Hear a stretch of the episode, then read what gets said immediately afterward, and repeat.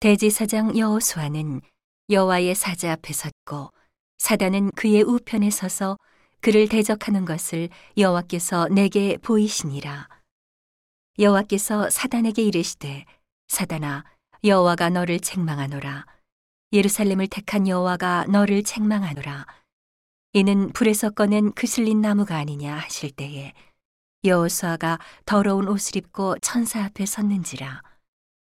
여호와께서 자기 앞에 선 자들에게 명하사 그 더러운 옷을 벗기라 하시고 또 여호수아에게 이르시되 내가 네 죄과를 제하여 버렸으니 네게 아름다운 옷을 입히리라 하시기로 내가 말하되 정한관을 그 머리에 씌우소서 하매 곧 정한관을 그 머리에 씌우며 옷을 입히고 여호와의 사자는 곁에 섰더라.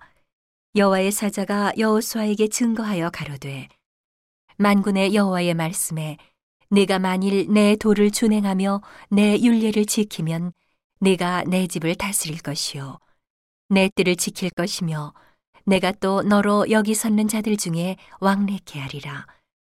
대제사장 여호수아야 너와 내 앞에 앉은 내 동료들은 내 말을 들을 것이니라.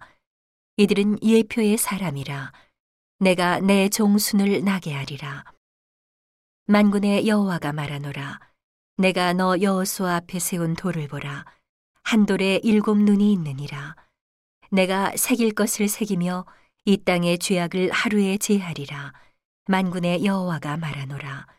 그날에 너희가 각각 포도나무와 무화과나무 아래로 서로 초대하리라 하셨느니라.